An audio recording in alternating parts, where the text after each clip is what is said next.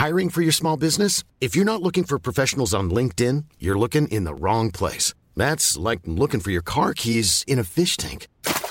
LinkedIn helps you hire professionals you can't find anywhere else, even those who aren't actively searching for a new job but might be open to the perfect role. In a given month, over 70% of LinkedIn users don't even visit other leading job sites. So start looking in the right place. With LinkedIn, you can hire professionals like a professional. Post your free job on linkedin.com/people today. One size fits all seemed like a good idea for clothes. Nice dress. It's a t-shirt. Until you tried it on. Same goes for your healthcare.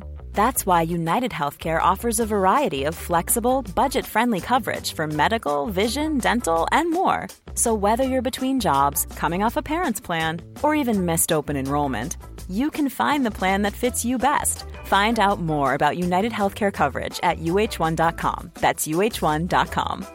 Many of us have those stubborn pounds that seem impossible to lose, no matter how good we eat or how hard we work out. My solution is PlushCare. PlushCare is a leading telehealth provider with doctors who are there for you day and night to partner with you in your weight loss journey. They can prescribe FDA-approved weight loss medications like Wegovy and Zepbound for those who qualify. Plus, they accept most insurance plans. To get started, visit plushcare.com/weight-loss. That's plushcare.com/weight-loss.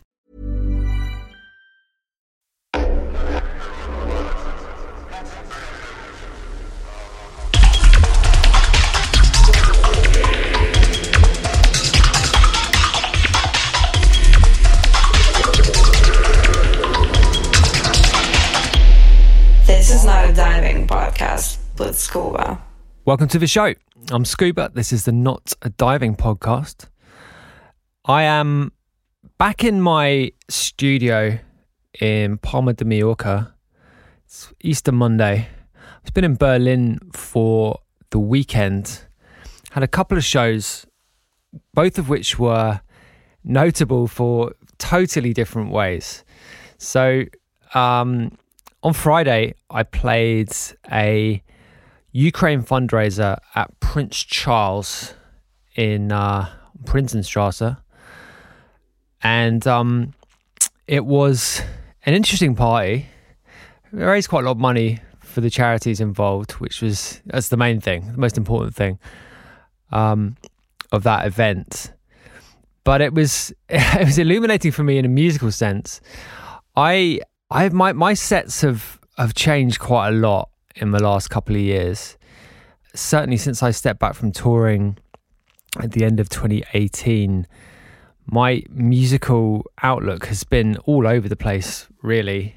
So I had almost a year off from playing shows before the pandemic hit. So when I was coming back to playing shows end of last year, it had been pretty much 3 years since I'd played with any sort of regularity. And whilst I'm not playing out hugely regularly now, I am thinking about my DJ set regularly in a way that I haven't done probably since 2018. And so I'm playing, I'm playing quite similar music to what I played in 2010 actually now. So I'm, up in the sort of late 130s, playing quite a lot of bassy stuff, but putting it in the context of techno. So there's a lot of 4/4, but there's, it's very, very choppy, in and out of half time. Lots of bass, lots of kind of, not big drops, but there's some drops, It's definitely not linear. But I haven't played out a huge amount. So, when you change style, you have to kind of put it to the test a little bit in front of an audience and see how different audiences react to stuff. So on Friday, Claire Morgan was playing before me, and she's a good DJ and everything, but she was playing very different music to what I was going to play. So she was playing very kind of trancey breaks, big snare rolls, big drops, very kind of technicolor inflected music. And I came on and played as I've just described, but playing basically the same sort of tempo, and not a million miles removed to what she was playing. But I guess a bit more understated, I suppose, would be the difference. And I emptied that venue, I really did. I haven't done that for, I don't think I've ever done that. It really went from being quite busy to an hour into my set, and it was dead out.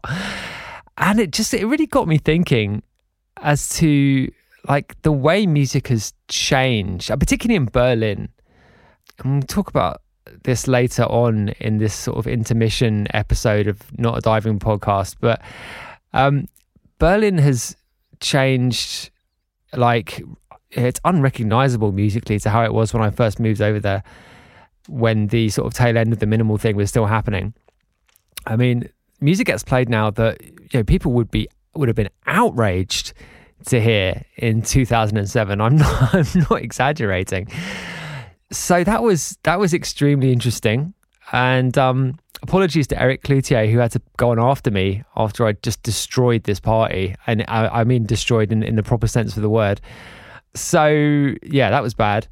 And also shouts to Dan Cole, who was running the party. I apologised to him on the night for wrecking it.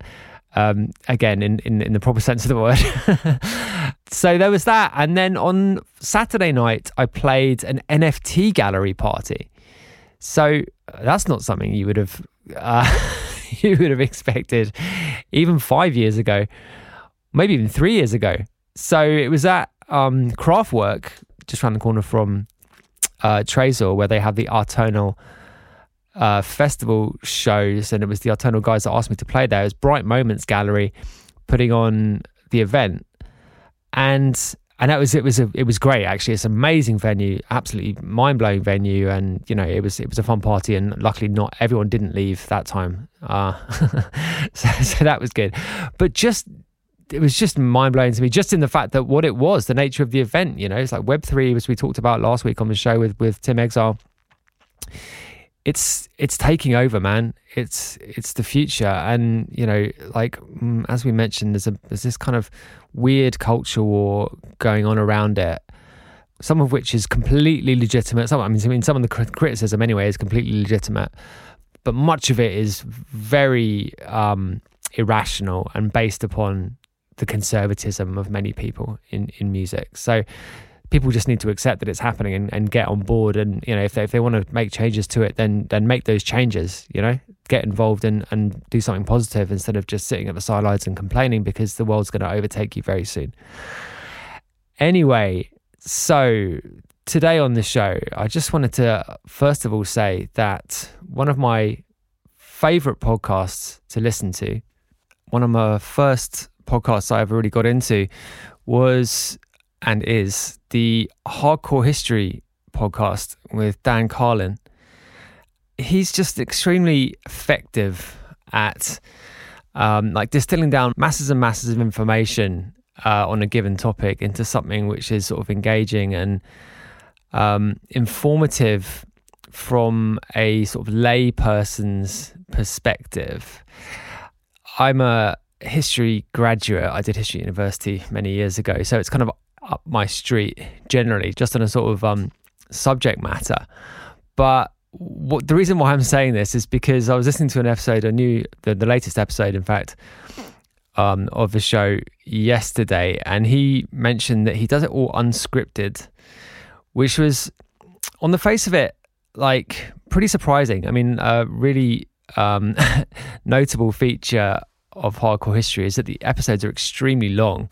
So like anything up to 6 hours of just him talking. There's never any guests on there. It's just him sort of analysing stuff that he's read, basically. So he'll read a bunch of history books, maybe some primary sources as well, and then just discuss them in the framework of whatever topic he's talking about for hours on end, like literally. So the sort of revelation that he just does this essentially off the cuff was quite surprising to me, I have to say, and also quite affirming, because the way I've been doing this show is entirely unscripted too, and obviously it's different when you have guests and there's an opportunity to sort of like play off each other. But you know, I've mentioned before on the show that I've never done anything like this before at all. I've never interviewed people. I've never really I tried to articulate my thoughts in a way which is sort of fit for public consumption. I mean, I've written stuff down, I mean, notably on Twitter, but Twitter's not, it's not a place for considered discussion really. And I've got myself into all sorts of trouble over the years by being flippant in that medium and saying stuff that I don't really mean for effect. And Twitter kind of lends itself to that sort of thing, but yeah, it's not really it's not a place for articulating an argument that you've considered in full, really. And obviously long form pieces are obviously different to that, and I've done a bit of that before, but not really. But just in terms of talking, this is really my first attempt at developing some thoughts and putting them down. And obviously when you talk about other people to them, they develop almost by definition as part of that process. So this is a long way of saying that we don't have a guest this week. Basically, it's the Easter weekend. So I did have a couple of things lined up to record, but there were some various scheduling problems. And like, instead of trying to shoehorn in something that may not have been as good as it could have been, I decided just to use this as an opportunity to step back, to detach, as it were, and think a little bit about how the show has gone so far. We've done 14 episodes, 14 weeks. And when the pace is so relentless, it can be a little bit difficult to keep a kind of handle on what one is trying to achieve, really, with all this stuff, because I didn't really have a lot of concrete goals when I set out to do this project. I just figured it was something I wanted to do because I love the format. I love the long form podcasting format, and I've listened to so many. And that's really been my research for doing something like this. As I said, I haven't got any experience, but I've researched it just by listening to a ton of this format of stuff. And I just figured I'd be quite good at it, and therefore wanted to give it a go. But I didn't really have a lot of thought. I didn't really have a lot of concrete thought anyway about what I actually wanted to get out of it intellectually. And I don't just mean personally. I mean like what I wanted this show to kind of bring to the table of the wider discussion of music. And I said in the trailer that there wasn't a huge amount of similar stuff out there. And that is, I do think that's true, but I recently came across Jamie Liddell's podcast, which is, they actually had a couple of common guests, in fact, with who we've had on the show so far. So Tiga is on one, and also Tim Exile is on episode with Jamie Liddell. And it's a great show. If you're unfamiliar with it, it's called Hanging Out with Audiophiles, and it is really good. And sort of similar to what we're doing here, but it is different in the sense that it's much more squarely focused on music production. So everyone on there is a producer or an engineer or like directly involved with the making of records in some sense.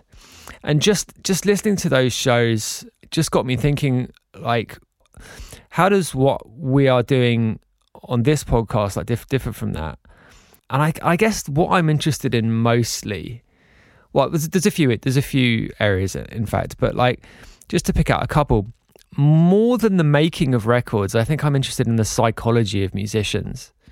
So why do people make records, and what motivates them to do so? I think the episode in which I got into that most deeply was probably the one with Recondite, which was episode 2. And I'll play a clip of that later. But that's just something that I find really fascinating.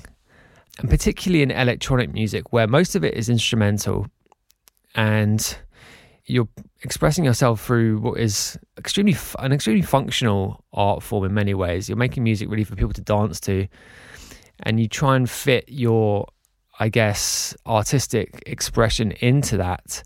And of course, all art forms do have some kind of constraints in the medium, but dance music is particularly constrained in that. But it is possible to express a high degree of messaging and emotion, and that was a question I tried to frame to Mano Le Tough in that episode, and did it extraordinarily badly. Actually, I didn't really think it through properly, but just the ability to message in a way through instrumental music is something that really interests me, and different people's the way different people do that or attempt to do that is super interesting. And then the other area that sprung to mind was, I guess, like just the history of dance scenes generally. So I was talking to someone, a new acquaintance recently, and recommended that they listen to the Mark Broadbent episode because they mentioned that they'd been involved in the Ibiza scene. And they went away and listened to it and came back to me and said that they sort of considered it to be a music history podcast, which was not something I considered before, but I guess in many ways it is, because a lot of the stuff that we've talked about on various of the episodes has been focusing on people's formative experiences, which are often, given the age of guests we've had on here, are often 20 years or more ago, often more, in fact. We've been talking about the 90s a lot, and the 90s are a long time ago now. Like, it's like talking about the 60s in the 90s, which is crazy to me, actually, having you know, had most of my formative experiences back then. I actually feel extremely old, but you know, that's just where we are, really. But the 90s were absolutely formative in all of the stuff that we're talking about in terms of contemporary dance music and contemporary electronic music. And obviously they've been, you know, covered chapter and verse in many books and, you know, all the rest of it. But I just think getting people's direct experience of that is so interesting, because, you know, a primary source is by its very nature completely different to, you know, some author's interpretation of it. Going back to Hardcore History. So yeah, this is super interesting. I did an interview recently, which I will link to in the show notes, where we talked about, well, I was asked the question about like the chronicling of music and, you know, journalism in it, and whether there were, you know, examples of books or, you know, just journalistic input which carried a lot of weight. And one of the reasons that I started this podcast is because I often get the impression that when a journalist interviews a musician, there's not really a level playing field, and it can be often adversarial. But just like, I don't know, I'm loath to criticize music journalists at a general level, because I think that, I mean, of course there are examples of really good ones, and you know, there's great contribution been made. But at the same time, I think there is a reason why the dance press is declined to the extent that it has. I mean, obviously the press has declined in terms of its readership more generally, but particularly music press has declined massively. And I think it's not just because of the differing ways that people consume media. It's not just because of the advent of social media. A lot of it is because just the quality is not there. The insights are just not really there to the extent that they once were. Like, yeah, I was reading a biography of the American music journalist in the 70s, Lester Bangs, and just what was brought in those days, the kind of golden age, I guess, of music journalism is just not there anymore. It's just not. I caveat that with, you know, the recognition that there are still good music journalists. But anyway, I wanted to ask musicians questions that they don't get asked by journalists, basically. Was a big motivating factor. In fact, it was probably the biggest motivating factor at the start. As I mentioned, I didn't have a lot of them, didn't give it a huge amount of thought, but that was definitely one. So yeah, history of dance scenes. One of the things that's become clear to me, and actually it was also as a result of that interview, in which the book De Klang der Familie by Felix Dankens, Sven von Thurlen, I think I'm probably mispronouncing Thurlen, but yeah, that book is extremely illuminating, and actually, now that I think about it, does kind of inform what I'm trying to do here to a large extent. Basically, the book it's about Berlin club scene from the 80s through to the sort of mid to late 90s. But what's distinctive about it is that it's entirely told through quotations. So essentially, what they did was interview a whole bunch of different people, maybe 100 people or something, I'm plucking that figure out of the air, but ballpark. And then the entire book is the story told through quotes. So it's 100% primary source material. And because of that, it really gives a unique flavour of what the experiences were, direct experiences. Now, obviously, because it's curated, then, you know, that there is a story being told and there are choices that the authors are making, narrative choices, when they select which quotations to use. So it's not just a direct, you know, it's not just someone who is there telling a story, although I think the authors were there or thereabouts.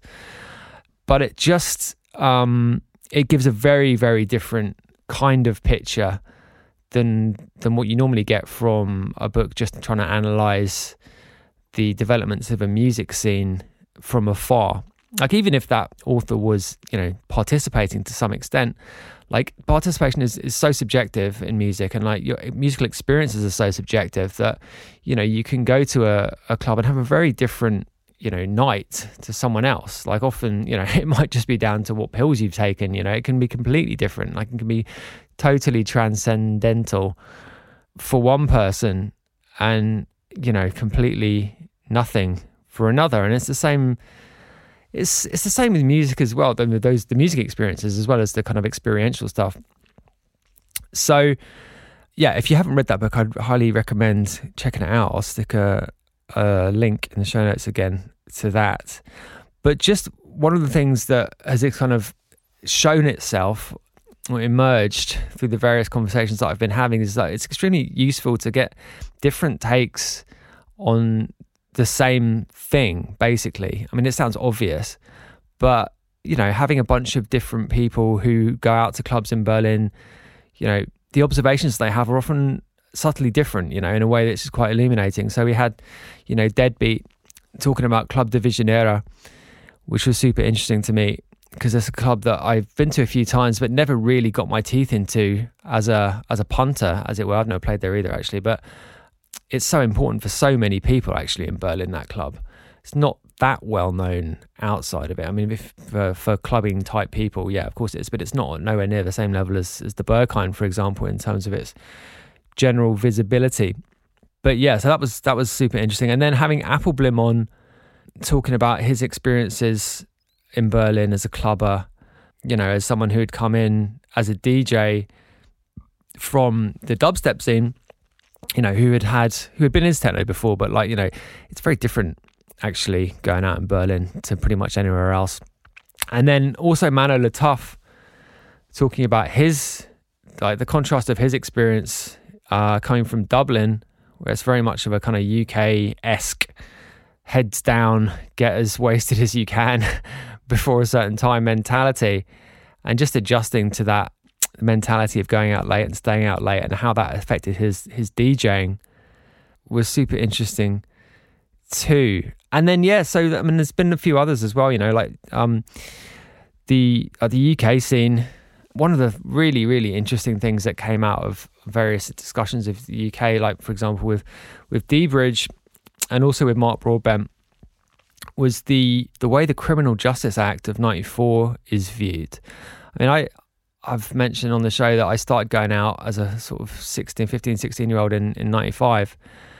And almost all the discussion around the future of the scene back then was kind of framed around this Criminal Justice Act event, like legislative event, which was basically a way for the Conservative government at the time to sort of clamp down on what had become a bit of a moral panic around outdoor unlicensed raves, which had been rumbling on, I guess, since the late 80s, but had really kind of, like, kicked off after sort of 91.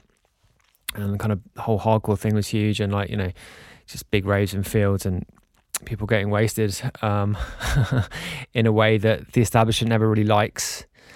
But it was very much seen as a bad thing, as something that was an attempt to kill Acid House, I guess. But then to hear both of those guys really paint it in a positive light, actually, in terms of what the effects of it were. I mean, presumably those were unintended consequences of Tory legislation. But actually, apparently, you know, certainly going by what those two guys said, it really had a sort of galvanizing effect on music. So by putting events into smaller clubs with, you know, probably better sound systems, and certainly better sound anyway, outdoor sounds is obviously very hit and miss. And I mean, presumably, I didn't go to many unlicensed outdoor raves, but I'm guessing the sound at those things wasn't the best for the most part. No doubt there are exceptions, but when you come into a smaller venue, the opportunity to really get deeper into the music, I think, is presented by that different context. So stuff like, you know, the Metalheads night at Blue Note, for example, which was so influential on so many people. I mean, D Bridge mentioned it, but also so did Appleblim, and I certainly went there. And I know all of the early dubstep, well, most of the dubstep guys who are the ones who are old enough anyway. So Mala, for example, I know is a big Metalheads attendee. Like, that was just such an important night. And in the context of that Criminal Justice Act, it's just like, yeah, I mean, there's no direct cause and effect there. I'm sure it would have happened anyway, but it's just so interesting to get that sort of alternative take down the road, you know, on what the actual effects of that legislation were. So, yeah, psychology and history, really, really interesting things. There are, you know, there's other things that have come out of it too. Like, so for example, the issue of transgression that we kind of skirted over with Surgeon. I tried to dig into with him, but he wasn't too keen, understandably. And I think I was barking up the wrong tree slightly as well, because my interpretation of him wearing that birds on t-shirt was way off, basically. I genuinely thought he was getting into that stuff with that, but apparently, as he explained on that show, he definitely wasn't. But transgression is a super interesting topic, particularly in the context of what term shall I use? Political correctness, I think. Let's not use the W term. But those forces in the scene now are so strong, and you know, any kind of attempt at a sort of transgression angle on anything is just, you know, it's just anathema to the way people look at messaging now, I guess, and the way they want messaging to come from their artists, what kind of messages they want their artists to be giving out. There's absolutely no room for doubt at all, and you know, that's fine. It's just the way. There's just, you know, there are ebbs and flows to all this stuff, and it's just the way it is, and fair enough. I'm at a point in my life now where I can, you know, step back from it and just observe without getting my hands too dirty in it. But you know, that has been discussed. It has affected the dancing a bit. I mean, there was some discussion a few years back about and I guess it was at the early start, the start of this kind of quote unquote political correct angle sort of coming into discussion of dance music, where the like Blackest Ever Black label was really singled out in a way which I sort of scratching my head about at the time, and I'm still not completely sure how I really feel about it. There was a kind of racial angle sort of mapped onto that from afar by various people, and I you know, I don't know the people involved who were running that label, so I'm you know, I'm speculating it completely, but it always seemed to me to be quite a that was quite a speculative angle to take on that label. And having said that, though, you know, the William Bennett Cut Hand stuff and, you know, various other artists around that scene were edge cases, shall we say, might be termed to be edge lords these days in the vernacular. And that stuff goes back all the way back to the early 1980s. And one of the things we did talk about with Surgeon is, you know, what kind of a crossover there might be with metal and imaging in metal in the 80s and into the 90s. I mean, stuff like, I don't know, say Cannibal Corpse or whoever, whose imagery and lyrics and you know, artwork is way out there. And actually, I saw a guy on a flight with a Cannibal Corpse t-shirt the other week in the States, and it blew my mind what was on this Cannibal Corpse t-shirt. It really did, and it really, I was just like, how can you walk around with something like that on your shirt? But like, and then I had to think like, well, would the 20-year-old me have thought that? I mean, I was heavy into metal when I was 20. Actually, no, I wasn't at all, but maybe 15-year-old me, not 20-year-old me. And then you catch yourself and you think, well, hang on a sec, what has led me to this like shock? So anyway, that was super interesting. And I mentioned at the end of that show that I wanted to talk a bit more about transgression. I still don't know how I want to do it. I'm by no means an expert on the subject. Well, I read a guy's PhD, a guy called Keith Kahn Harris, who you can find on Twitter, who's an interesting author, interesting writer. He wrote a PhD on transgression in metal.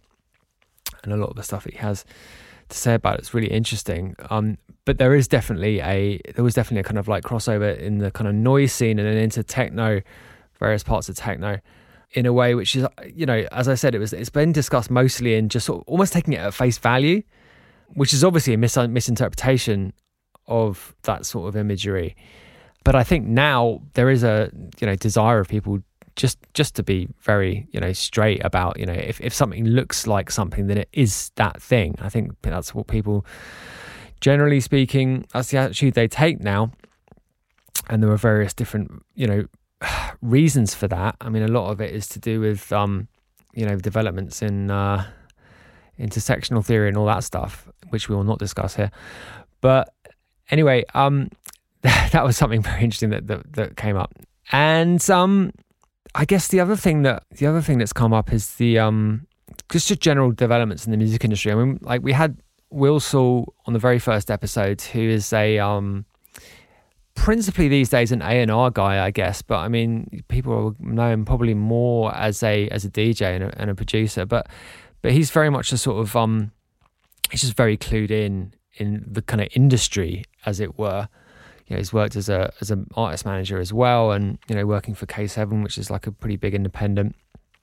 And, you know, he had a lot of interesting things to say, for example, about the streaming model, which is extremely poorly understood, to be honest. And I think the combination of that conversation and the one we had with Tim Exile, which was focused on potential potential developments in how a better music ecosystem might work. And some of the stuff that Tim said was just super, super interesting. And he answered some of the questions that I asked in ways which I never considered to be potential answers to those questions. So I would really highly recommend going and listen to that episode. But the main question, I guess, we've asked regarding developments in the music industry over the course of all of the episodes has been regards to the album format, which is something which is I guess it's dead in a sense, but every single person I've asked loves it. And as I mentioned to Surgeon, that may be because I have been asking people of a certain age what they think of it, and clearly albums were just formative for almost everyone consuming music, for want of a better term. I hate that term, but it's actually quite an accurate term. It's been so important for people from, you know, probably the 1950s onwards, I guess. And even now, people really look at it in these kind of reverential terms.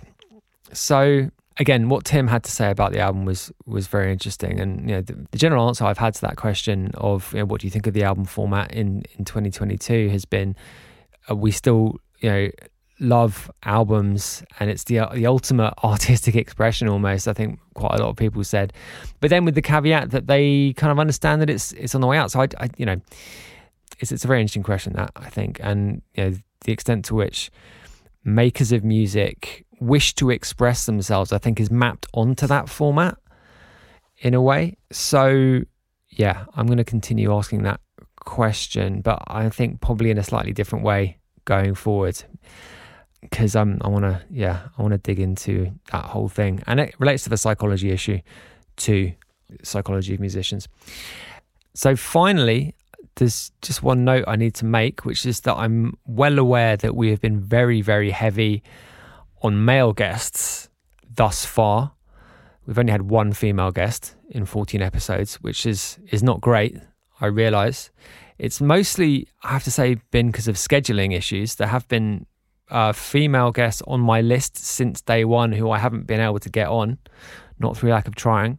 This is not a reflection on them. It's just the fact that, you know, when you're recording every week, you are to an extent at the mercy of other people's schedules.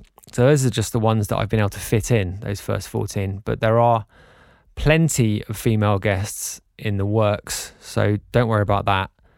And, you know, I'm really committed to getting as wide a range of perspectives as possible on the show. Like, I'm not a person who's really...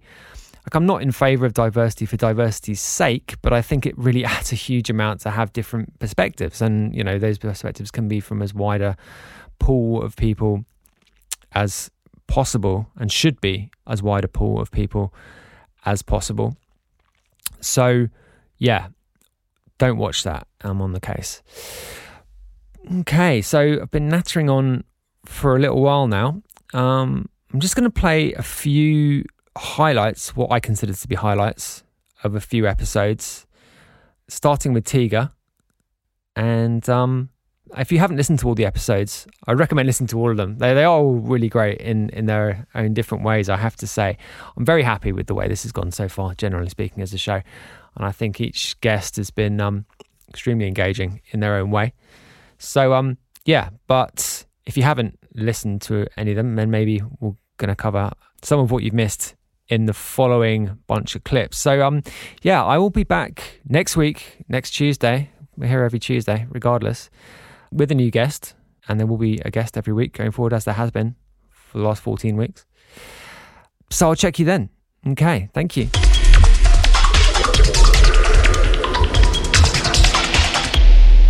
Tiga, welcome to the show. How are you doing, sir? I'm doing okay. Like, when did you get into the whole... I mean, how into the whole crypto thing are you? And if so, like, when did you first dip your toe in? I started... It's pretty funny. Funny. It's not funny. It's not a good joke, but it... Is this a million lost Bitcoin story? No, I don't have any of those. I've had a pretty good experience. No, it started for me, actually. I was in Ibiza, at my house in Ibiza in 2017, in the summer, and a friend of mine came over, and he was like one of these early Ethereum people, like, but not like, right, not like a speculative guy, more like a tech guy. He was just really into the blockchain end of it and the science of it and everything. And he sat me down for just like an hour or so and just talked about it. And it was the first time. It reminded me a lot of like the early rave days, you know, just when you bump into someone who's like really evangelical, just really, really passionate about something, and they explain it well. And it kind of held my hand, and that got me into it. Previously to that, I had zero interest in Bitcoin. I thought it was trash. I wish I hadn't thought that, but I had no interest in the whole space, nothing. And the funny thing is, that night, I remember I told myself, I was like, you know what? I was DJing that night with Pete Tong, I can't remember, one of those outdoor parties, like an outdoor beach club kind of thing, like a Schweier or something. It was a smaller one. It was like, I don't remember what I should remember. I don't remember anything from the DJ years. Nothing. It's like, I don't remember. I remember your name. I remember some key moments. But anyway, I went, and I remember telling myself, you know what? Why don't you just put your feed tonight into Ethereum, you know, just like, what the hell, you know, just like, so that was the beginning for me. It was that night in 2017. And well, that's pretty early, really. Yeah. I mean, it's early enough. I think a lot of adoption with these things, I really believe it comes down to, it comes down to when you have that conversation with somebody. All the other stuff, you know, all the stuff in the newspapers, sorry, not newspapers. I sounded 100 years old. All the stuff online, all the headline stuff usually just kind of creates FOMO, and you know, most people, especially a lot of creative people, there's like a cycle where, like, you know, the feeling that you're late to something kind of turns to like bitterness, and then you're kind of like against it, but really secretly you're just against it because you wish you were part of it, et cetera, et cetera. You see that a lot in the NFT space too, I think.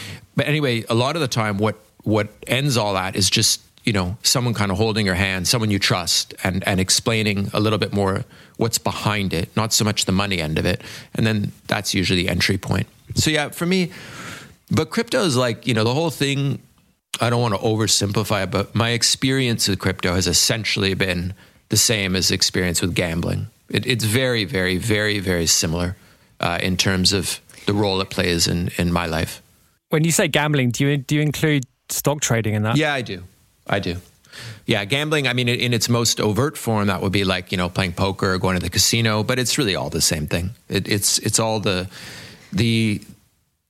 place it plays in your life and in your head, the feelings it releases, the ideas of the illusions of control, the meaningless victories, the meaningless defeats. The whole thing is just a giant distraction, which, you know, most people have some understanding of it. And, you know, if you, I don't know, it's just something. I've never been a drinker. I don't do drugs. I've never really had problems with anything, but I always, since I was a little kid, I do have a little bit of a weakness for, you know, it started like playing cards and things like that. And crypto is, you know, it's very similar to that. Okay. So you see it in those terms. That's really interesting. You know, techno, which is probably one of my first loves, you know, techno has a tendency to get boring. You know, it kind of veers towards a weird conservative side. I don't know why, even though it always starts really future, it always tends to kind of veer towards like a uniformity. And for me in the late... sorry, go. Yeah, I was just going to say that I think it attracts people who are very ideological, I think, in their approach to music. So it goes through cycles where it's great and it's like seemingly like, as you said, futuristic, and it, you know, it's the sound of the future, etc., and all that stuff. But there is definitely a kind of like peak and trough, you know, boom bust cycle element to it. Yeah, and I it must be just something to do with like, you know, who it attracts. Yeah, I think the reasons are, I think first of all, a lot of the music is made alone, which I think, as opposed to, you know, bands or more like partnerships, I think when you're doing stuff alone, you can get a little bit kind of up your own ass in a way, like you can lose the plot a little. Not everybody, but I also think too, it's generally like functional music. So you start to think it's enough that it functions, which often it is, but I also think too, it just gets a bit serious sometimes. Like sometimes you kind of forget about the fun factor, you know? Anyway, the reason I bring all that up was it was just, that was what was happening for me in the late 90s, because the rave years were fucking incredible, right? It was like, you know, just it was hard, happy hardcore and regular hardcore and breaks and records that were blowing your mind. I mean, if you listen to an old alternate record or you listen to, you know, early drum and bass records, like there's so much happening, there's so much excitement, there's so many ideas. It's like, it's the sound of kids with no rules making crazy shit, you know? So that was like all the early 90s. Then it got a little bit boring. So the reason, part of why electro and all that and my career, part of why those years were so exciting was it was like just a return to like having fun and yeah, it felt like having fun again. You know, techno, which is probably one of my first loves, you know, techno has a tendency to get boring. You know, it kind of veers towards a weird conservative side. I don't know why, even though it always starts really future, it always tends to kind of veer towards like a uniformity. And for me in the late... sorry, go. Yeah, I was just going to say that I think it attracts people who are very ideological, I think, in their approach to music. So it goes through cycles where it's great and it's like seemingly like, as you said, futuristic, and it, you know, it's the sound of the future, etc., and all that stuff. But there is definitely a kind of like peak and trough, you know, boom bust cycle element to it. Yeah, and I it must be just something to do with like, you know, who it attracts. Yeah, I think the reasons are, I think first of all, a lot of the music is made alone, which I think, as opposed to, you know, bands or more like partnerships, I think when you're doing stuff alone, you can get a little bit kind of up your own ass in a way, like you can lose the plot a little. Not everybody, but I also think too, it's generally like functional music. So you start to think it's enough that it functions, which often it is, but I also think too, it just gets a bit serious sometimes. Like sometimes you kind of forget about the fun factor, you know? Anyway, the reason I bring all that up was it was just, that was what was happening for me in the late 90s, because the rave years were fucking incredible, right? It was like, you know, just it was hard, happy hardcore and regular hardcore and breaks and records that were blowing your mind. I mean, if you listen to an old alternate record or you listen to, you know, early drum and bass records, like there's so much happening, there's so much excitement, there's so many ideas. It's like, it's the sound of kids with no rules making crazy shit, you know? So that was like all the early 90s. Then it got a little bit boring. So the reason, part of why electro and all that and my career, part of why those years were so exciting was it was like just a return to like having fun and yeah, it felt like having fun again.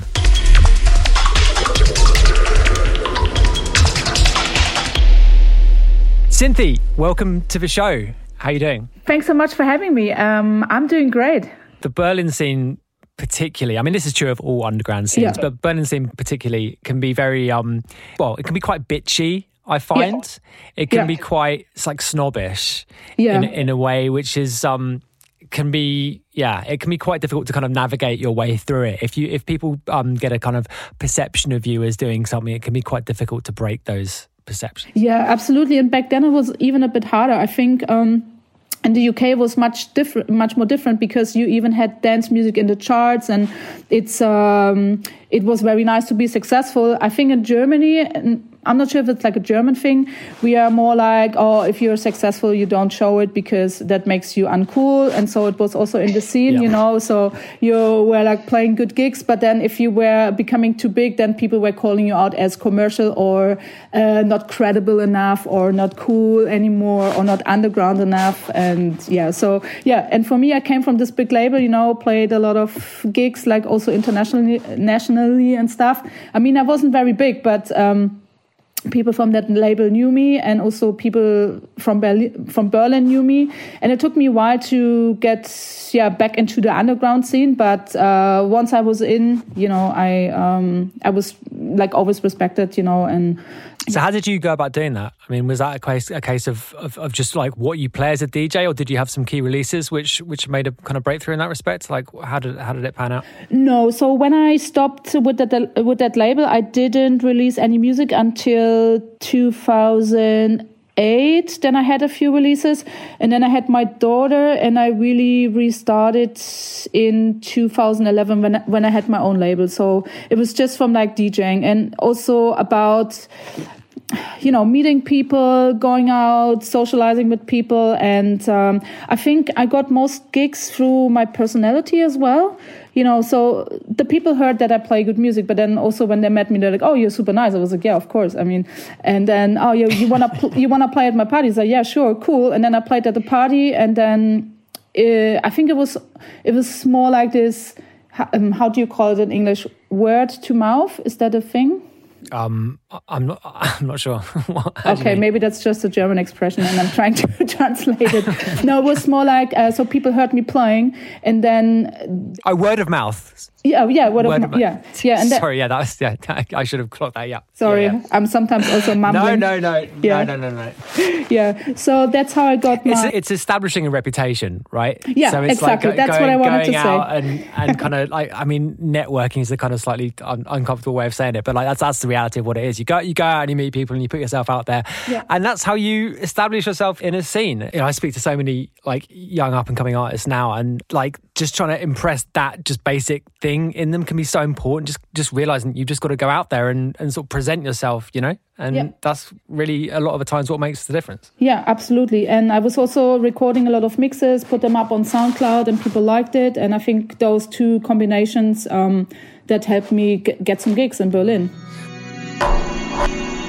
Okay, you mentioned at the top, or near the top anyway, that, you know, when you were first starting out in Frankfurt, that you were the only woman, the only girl at the time. And how has that changed? Like, how has the experience of being in the scene as a woman changed in that sort of almost 20-year period? Like, how has it developed, and what have been the big changes, would you say, for you?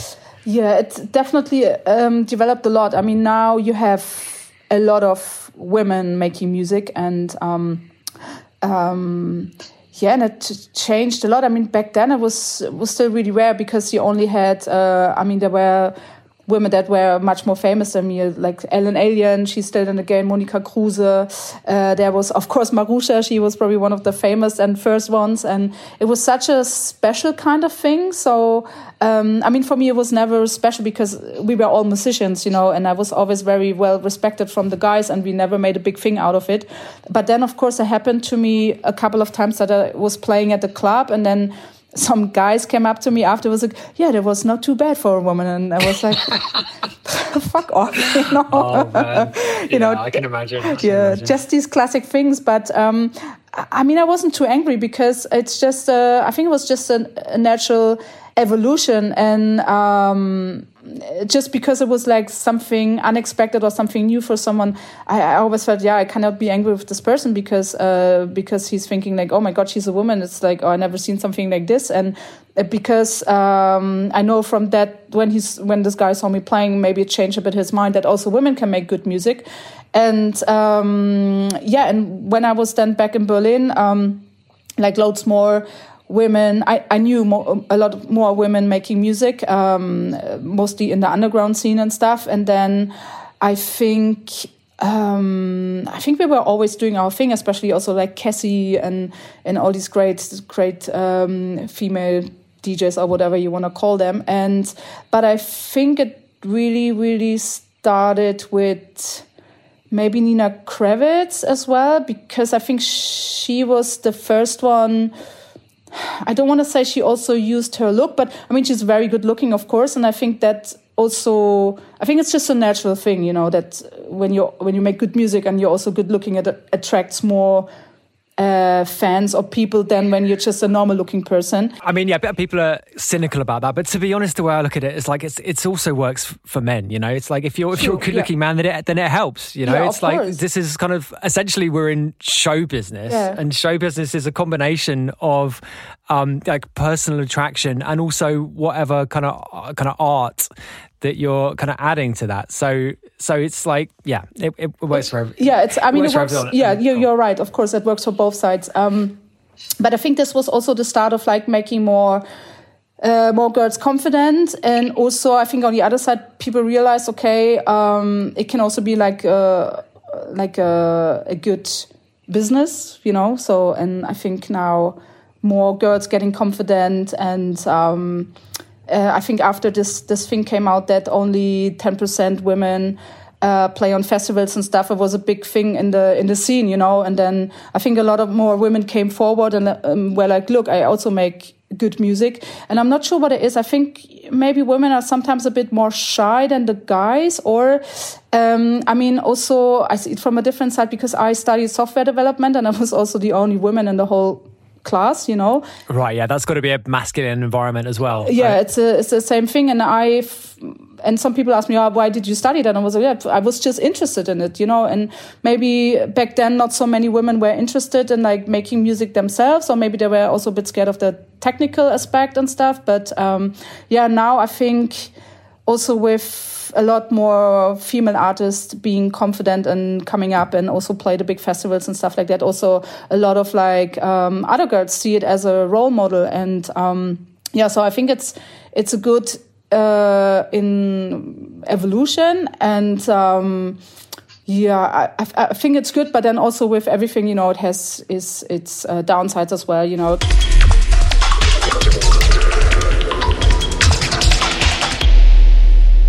D Bridge, welcome to the show. How are you doing? I'm doing well, thank you. How are you? It's been a while. Yeah. I want to go back to that really early drum and bass jungle scene when it came out of hardcore, because you, as you said, you were in it from the very start, right? 92-ish. That's I had my first release in 92, yeah. But presumably you were going out to raves and stuff before that, or give us a kind of snapshot of like of what it was like. You were in London, I guess, yeah?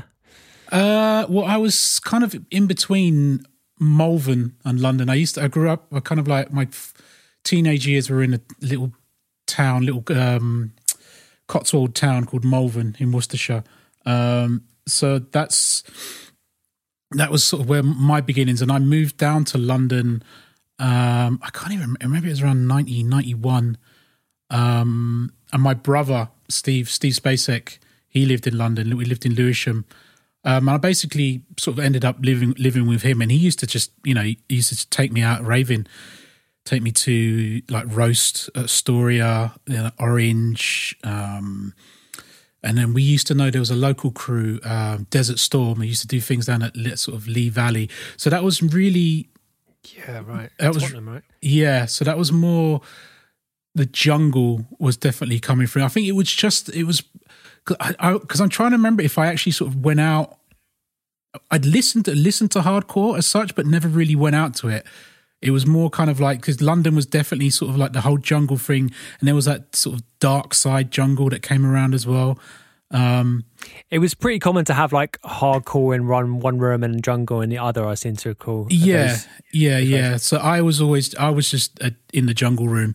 So I knew it was there. I think that my only real exposure to hardcore as such was more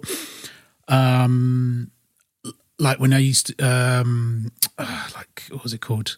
Castle Morton. Yeah, because that was just literally just around the corner from where I used to live. So that, you know, and there was just Spiral Tribe, DIY and all that lot were there. So that was more where I experienced hardcore. And I used to tapes, but I think... I was sort of coming back and forth between there and London, and I was just sort of like, nah, I'm all about jungle. That's me. So yeah, it was just, I just felt like it was just everywhere, literally everywhere.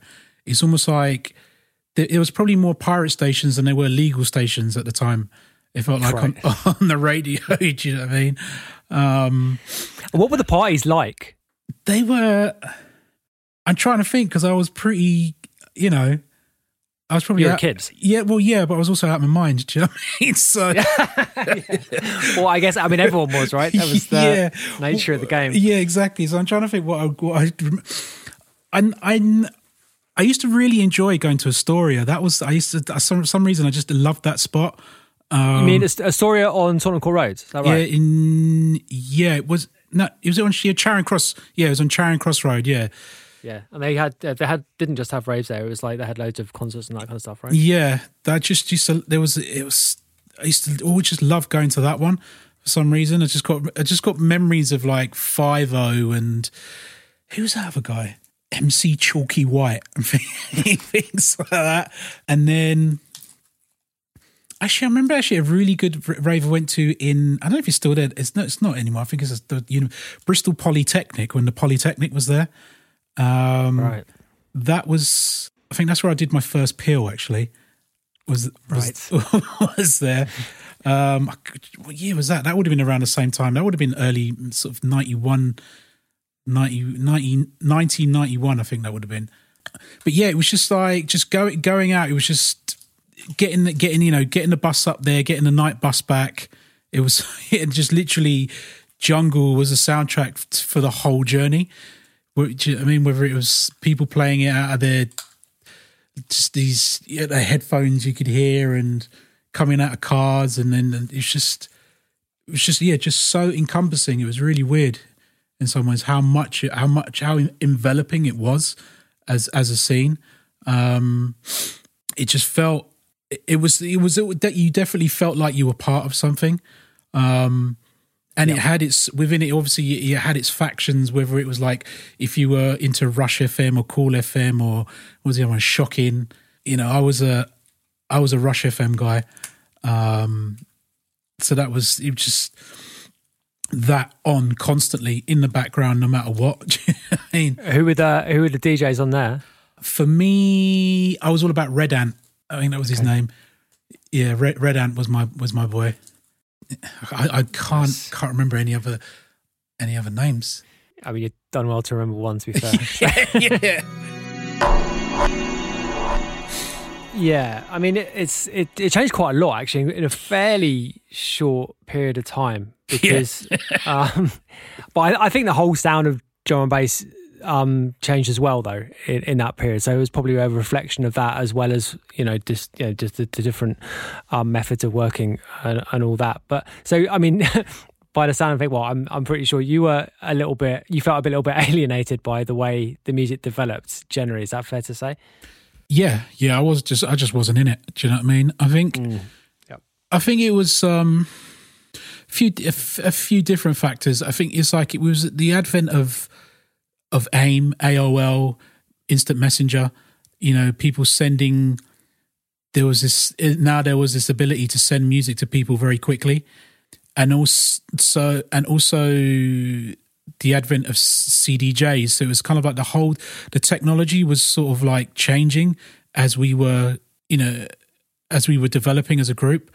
So it got to the stage where I'd be, because I lived in South London and, Dan's up in Hampstead in North London. Jason was also in South London. It start a tune. Okay, cool. Sounds great. Go home, come back. By the time you come back, a lot of it's changed and Andy C had it already. Do you know what I mean? So it was like, and he was like, people were like, but what about, Andy says he really likes it. Yeah, of course Andy says he really bloody likes it because it's a BC tune and he's got it before anyone else and it's, you know what I mean? And now you've given it to him on Thursday night. He's now down at Music House getting it cut, no doubt. Do you know what I mean? So it's kind of like that was taking over, and it just became really the instantaneousness of it all. It became really difficult to work in that situation, and I just found myself sort of in the studio looking over Dan's shoulder and just being like, oh, I can't be arsed with this. Do you know what I mean? Right. But were you presumably you've been playing a lot of shows as well? Yeah. But I was really bad, which may be the way, actually, thinking about it from a psychological point of view, that may have something to do why I have a really bad time playing my own music. Just because I didn't really used to play the BC stuff. Jason did. Do you know what I mean? Right. I'd play the stuff in between. That was when we do, because we'd go out in pairs in the back-to-backs. Yeah, I'd be playing other stuff, other people's stuff rather than ours. Right. Yeah, I mean, that was another thing that stuck with me from that Red Bull interview. You were saying that DJing kind of turned into a sort of competition to get the most rewinds, and how you went through that. I'd have to say that completely resonated with my experience as a dubstep DJ, and really what made me want to stop doing it and want to play house and techno and all that stuff was just the kind of like arms, rewind arms race. It was bullshit. Do you know what I mean? I hated it, and it was annoyingly, it was like you knew that everyone in on the night was going to play the same tunes that were going to get rewound. So it just became really boring. Yeah, I think I struggled though, because towards the end, because obviously I was earning really good money, but I was ultimately really unhappy at the same time, just not enjoying it. And it was a difficult transition towards the end of BC as well. But yeah, just that whole dub plate wars, and it's just kind of like, it's really boring, this whole need to kind of, because it was really getting to magnifying this whole thing of like, oh, that tune's big. What have they done in that tune that's made it big? So then, do you know what I mean? So then it became a thing of like, because we were the big thing, suddenly at certain points as well, we sounded like really bad versions of ourselves. Do you know what I mean? Because other people were doing what we were doing at the time. And so it's like, and that still goes on now, I think, within DMB, and maybe just in music in general. There's kind of like, is it sort of self-referential kind of need to kind of like, oh, what's big? Let me do a version of that.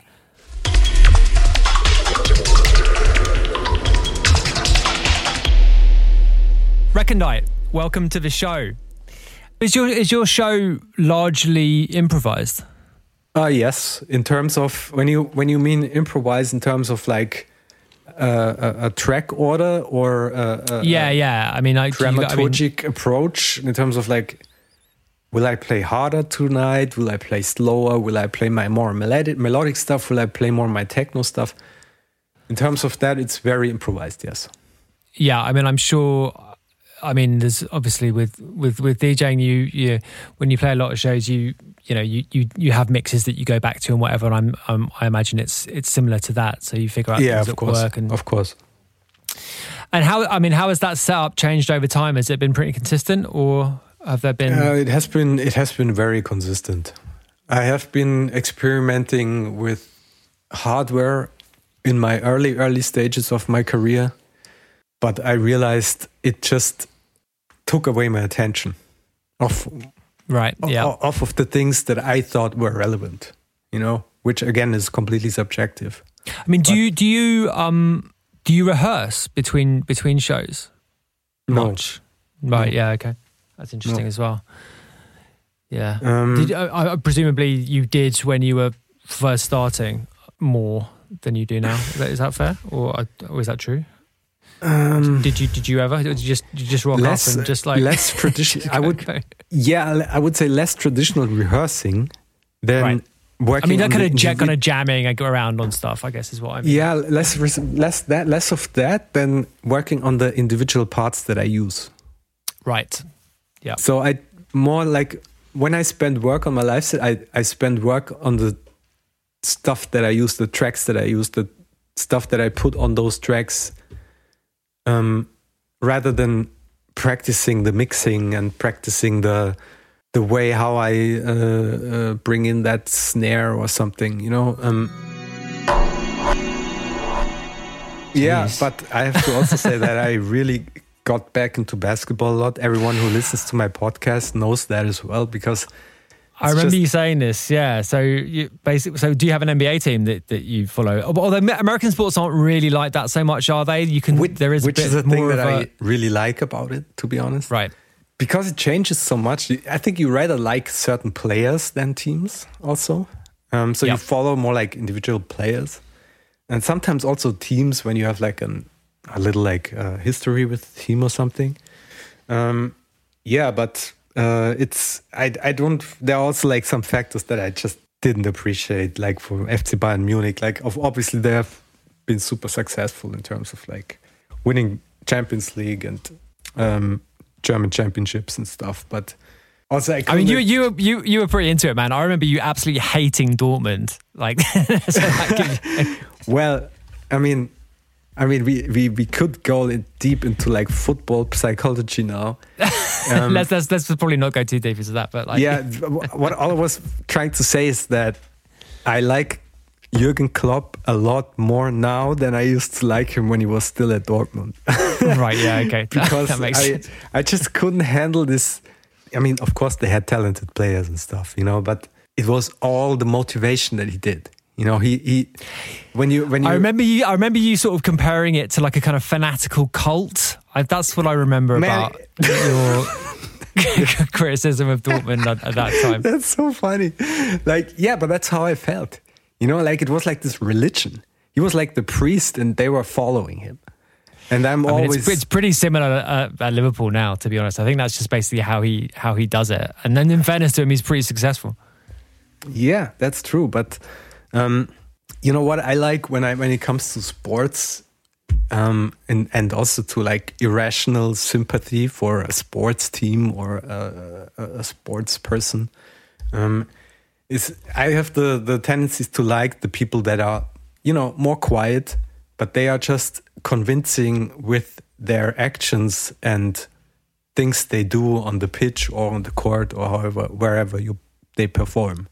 And I don't like the outgoing type so much. I don't like the crying and shouting and yelling and celebrating too much type of athlete. Is that something that you also feel about musicians? That's something that I feel about everything in life. That's why my artist name is Recondite. Yeah, right. Because it's something I like, things that are held back a little bit, that are a little bit more quiet, a little bit more obscure, a little bit more in the hidden area of things, a little bit tamed down, but still maybe strong, maybe mysterious. You don't know, you never know, but they are a little bit more, let's say, deep than the outgoing type. Of course, the outgoing type can be deep, but in my opinion, it's well, it's just a subjective thing, you know, like it's just what I feel. It's no objective. Oh yeah, no, totally. I mean, I'm just, it's interesting because it's, I guess it's all reflected in music. And I was just thinking about, you know, the sort of juxtaposition between your records and the way you play live. Because what's the other thing about your career that's really intrigued me is the way that you've been able to release this super deep music, most of which is fairly sort of introspective and kind of eyes down, as it were. But when you play live, it's like, you know, people really, really respond in a dance floor level to your sets. And that was definitely true ever since that first night at Berghain. And I remember, you know, I've seen you play countless times. There was one that I remember in particular. There's a club in Munich, and I'm blanking on the name now, but we did a hot flush. It was Bob Beaman. Yeah, right, exactly. Yeah. I remember your set at Bob Beaman. And it was... like the opening, I just remember standing there for the first 20 minutes or so, and it was super minimal what you were playing. It was really, really like, you know, stripped back. But you know, it was actually quite similar to my first ever experience at Panorama, going to Panorama as a, you know, as a punter and walking in, and it was 2007, so the minimal thing was still happening, and just the reaction that people had to some little hi-hat coming in, and it was exactly the same thing a couple of years later, well 3 or 4 years later, in your set during your set at Bob Beaman. I just remember this smallest thing coming in, and the place just erupted, man. I was like, wow. Holy shit! Like fair enough, man. If you're, it's a very subtle skill to be able to pull that off, man. It really is. I don't know. I mean, it's certainly beyond my capabilities. But how do you?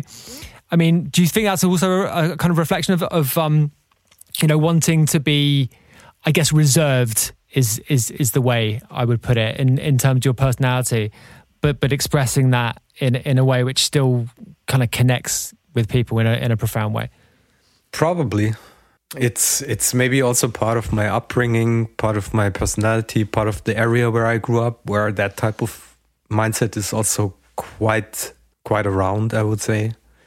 I don't know, like it's interesting. It really like spans throughout my whole life, that things that pop into my eye are basically things that are being forced to be popping into my eye. Those are the things that I turn away from the earliest, you know, because the obvious things, you mean?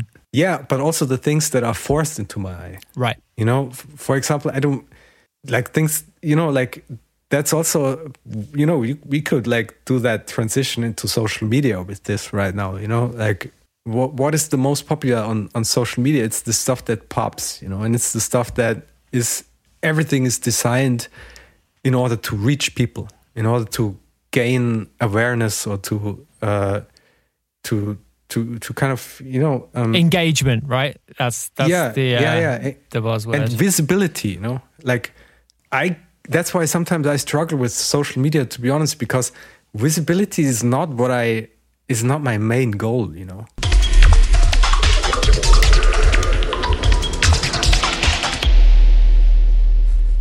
Machine Drum, welcome to the show. How are you doing? I'm great. How are you, Paul? Or Scuba, Paul. You can call me Travis. All right, okay, let's just do Travis and Paul. Like, was there like a hard inflection point at any time? Like, because we talked about getting your first kind of stuff signed and like having that kind of validation and getting to the point at which you're, you know, confident in your own work and like... Was there a point at, because I know from my stuff, it happened quite late actually, that I finally sort of like made peace with myself sort of creatively. Like, was there a point at which that began to happen for you? Yeah, I really do think, you know, after doing this sort of weird, abstract, like art, noise, experimental music kind of phase in Orlando and shifting into this more serious, like I could actually see a future in what I was doing, working with vocalists. That was a really big turning point for me, where I think, you know, it was everything from doing the sessions and being, you know, like engineering the sessions and having the vocalist go in my closet and record the vocals and like just learning how to like what to do and what not to do, especially with my limited setup that I had. And a lot of these artists were also just first starting off and were very young. And so we're all kind of learning together, which was really exciting. And so it was, I think between that and actually performing on stage with some of these artists, particularly Theophilus London, you know, I would generally, I was his DJ at shows, and I would get on the mic and, you know, do ad libs and kind of be his hype man in a way, which was like a really interesting phase of my career. But you know, I was also like for the first time in my life, like focusing on fashion and like started like, you know, like being a bit more conscious of like what I was wearing and especially being in that scene, you know, like where fashion is kind of I mean, it's very important. I mean, in New York in general, you know, that I think had an influence on me, started being more aware of what clothes and kind of shoes I was wearing and everything. But especially, you know, being on stage with someone as flashy as Theophilus London made me start paying more attention to that kind of world. Yeah, you've got to do your part, right? You can't just be the guys out in there invisible. Yeah, exactly. But yeah, I think, you know, just having that excitement of being on stage and like hearing the songs that I had produced with this rapper and seeing, you know, an actual fan base start to form where we would see the same people at each show and the crowds were getting bigger and bigger. Yeah, it was super exciting and validating for me. I mean, that's kind of an interesting contrast between having confidence in yourself, like technically in the studio and making music that you think is good and like, you know, that whole side of it. And then like the performance side and the kind of public face, which is totally different, but you know, and can be challenging in a very different way, you know, psychologically, I guess. So how was that? I mean, how was that kind of development of you becoming more of a kind of, you know, your kind of personal profile growing and all that side of it? I think by this point I'd played loads of shows, some big, some small, you know, doing more experimental, instrumental, glitch hop, IDM kind of stuff. So I'd definitely gotten to a point where, you know, playing in front of people wasn't that big of a deal anymore. But I think it was more so just knowing that my music was accepted outside of that sort of niche underground electronic world, seeing that there was a more, I was basically, you know, being accepted into the mainstream somewhat, which for me, I felt was a bigger challenge than making crazy left field electronic music, you know, because I could do that all day, but making something that was not only accepted in the mainstream, but also something that I found exciting to listen to and you know, my fan base that I had it up to that point was also into it. That was the challenge for me, and you know, to see it actually working out was super exciting. And of course, there was, you know, some people that basically anytime I would have any vocalist on a track, they basically thumbs downed it. But you know, that goes with the territory, I guess. You know, what kind of shows were you going to in those first few years in New York? Like, what was the kind of stuff that was kind of pulling you in? Yeah, I mean, it was everything from Trouble and Bass. I think Trouble and Bass was like the earliest sort of parties that I would go to for sure. And Cut was another one. I think it was loosely related to Trouble and Bass, Cut NYC. They were bringing in stuff like Ed Banger, Sirkin, more sort of like, what would you call it? Like blog house kind of stuff, electro clash, stuff like that. So if anything, it wasn't even, they're almost like more like concerts in a way where the DJs were on stage. It was more of like a headlining event as opposed to a club night. But, you know, when I discovered Trouble in Bass and Dub War, I became more interested in the idea of a club night versus like a headlining show with, you know, an actor on stage or whatever that we're all looking at.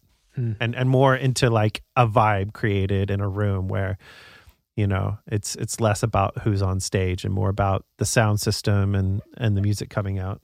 I mean, that's the DJ culture element of it, I guess, which is a very different mindset going to a show which is, you know, which doesn't have that direct, I guess, performance element around it. I mean, obviously DJing is a performance, but it's totally different to it's totally different mindset. And actually, particularly in New York, has a real history of like DJ culture, which is, you know, where the DJ box is actually not visible to the crowd, you know. So it's a totally different thing.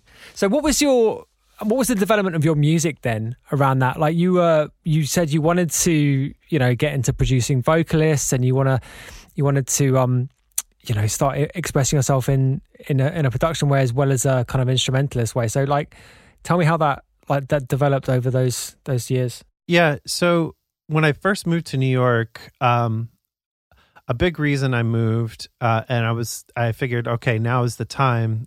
I started making battle records with DJ iEmerge, and he was really interested, but through the whole process of me making these battle records, he was really interested in starting a label where it would be primarily focused on working with vocalists, but also just, you know, allowing me to express this sort of producer role that I had started to create. And so I can't remember exactly how it happened, but I do know that he was definitely more connected with the, you know, hip hop scene and like the rap scene, R&B scene in New York than I was. So he was definitely my entry point at that time. And he introduced me to Theophilus London, who through Theophilus I ended up meeting Jesse Boykins III, Mello X, Mickey Fax, who all of those ended up featuring on my album 1212, which I created between the years of 2006 and 2009, I believe. Yeah, so that was really the first time I had properly worked with vocalists and even helped on the songwriting side of things and started to really cut my teeth in that world. Yeah, so that was just a few clips I pulled from 4 pretty much random episodes, which give a little bit of a flavour, I guess, of what we've been doing. I didn't go in there too hard to try and pick out the absolute most pertinent examples. But yeah, okay, so just a final appeal for ratings and reviews wherever you're listening to this. It really does help. We are building an audience. We've grown every week so far, and hopefully we will continue to do that going forward. Yeah, the figures have been encouraging, certainly so far. So thank you very much for your support, however you've given it. You can also join us in the Discord. There's a link in the show notes to join us there. Let me know what you're thinking. Give me your suggestions for future episodes, any topics or any guests you're interested in hearing from. As I mentioned in the first part of this podcast, I do have quite a few lined up already. So, but yeah, always interested to hear from you. Also do that on Twitter via Scuba Official. Instagram is also Scuba Official. And there is also a Spotify playlist containing much of the music that we discuss on the show. So yeah, thanks for listening. This has been the intermission episode of Not a Diving Podcast. I'll be back here same time, same place next week with a guest. So until then, keep safe, and I'll check you then.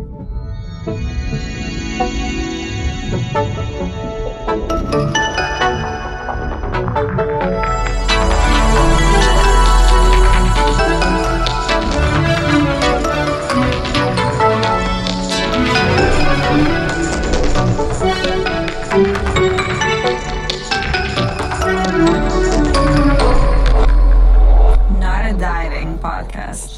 Scuba. Imagine the softest sheets you've ever felt. Now imagine them getting even softer over time. That's what you'll feel with Bowl and Branch's organic cotton sheets. In a recent customer survey, 96% replied that Bowl and Branch sheets get softer with every wash. Start getting your best night's sleep in these sheets that get softer and softer for years to come. Try their sheets with a 30-night guarantee. Plus, get 15% off your first order at bowlandbranch.com. Code BUTTERY. Exclusions apply. See site for details. Even when we're on a budget, we still deserve nice things. Quince is a place to scoop up stunning high-end goods for 50 to 80% less than similar brands. They have buttery soft cashmere sweaters starting at $50, luxurious Italian leather bags, and so much more. Plus, Quince only works with factories that use safe, ethical, and responsible manufacturing. Get the high-end goods you'll love without the high price tag with Quince. Go to quince.com/style for free shipping and 365-day returns.